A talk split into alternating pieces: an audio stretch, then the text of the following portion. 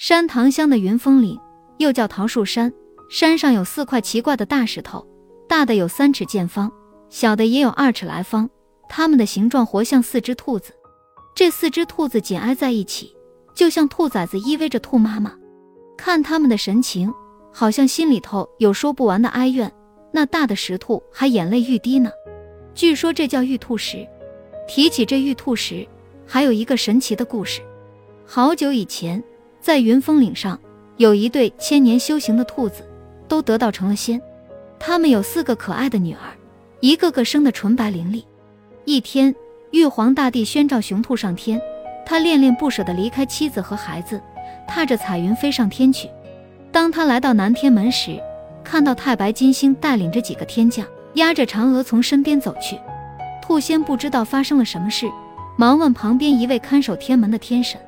那天神告诉他，嫦娥偷偷嫁给了神箭手后羿，而后羿正好射死了玉帝的九个儿子，现在要将嫦娥贬到月宫去。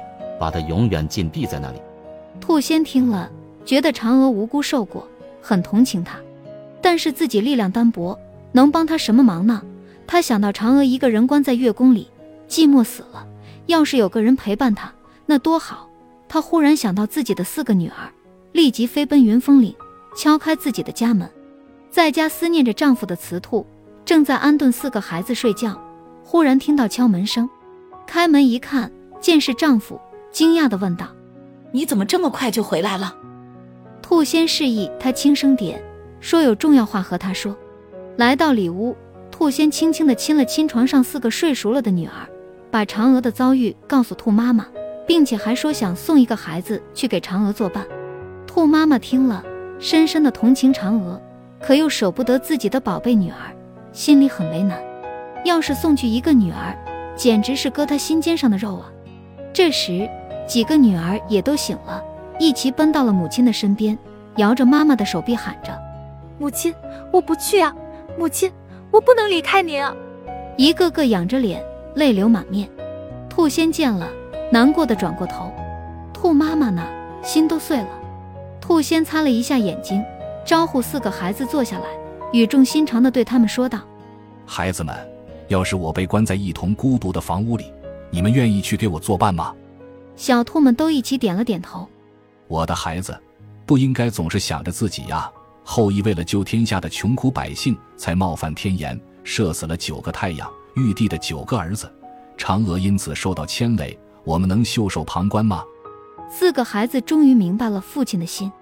大女儿站了起来说：“父亲，我去吧。”二女儿也站起来，三女儿、四女儿都站起来了，他们都争着要去。兔仙和兔妈妈眼里含着泪花，笑了。他们决定让最小的女儿兔玉去。别看兔玉小，可她比姐姐们还沉着稳重，又最会唱歌。听说嫦娥也最喜欢唱歌。听到叫小妹妹去，那三个姐姐还不高兴呢。第二天早晨，兔玉告别了父母和姐姐们，到月宫去了。送走了兔玉，兔仙忽然哎呀叫了一声不好。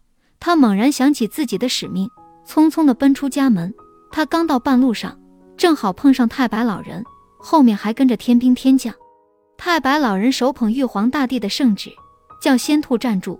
他大声宣读说：“仙兔无视玉帝的指令，宣而不到，又胆大包天将女儿送进月宫，罪不容赦。这令关进天牢，永不翻身。其妻儿变作石头，永住云峰岭。”仙兔吓得瘫软在地上。随即被天将们押上天宫去了。太白老人手持降妖镜，来到云峰里。兔妈妈和女儿们走出门来，还没弄清是怎么回事，就变成石头了。可怜的兔玉在月宫里还不知道家里发生的一切呢。直到现在，那几块石头仍静静地伫立在云峰岭上。人们为了纪念善良的兔仙，在云峰岭上修了一个小小的亭子，说是专等他和兔玉回来看望亲人呢。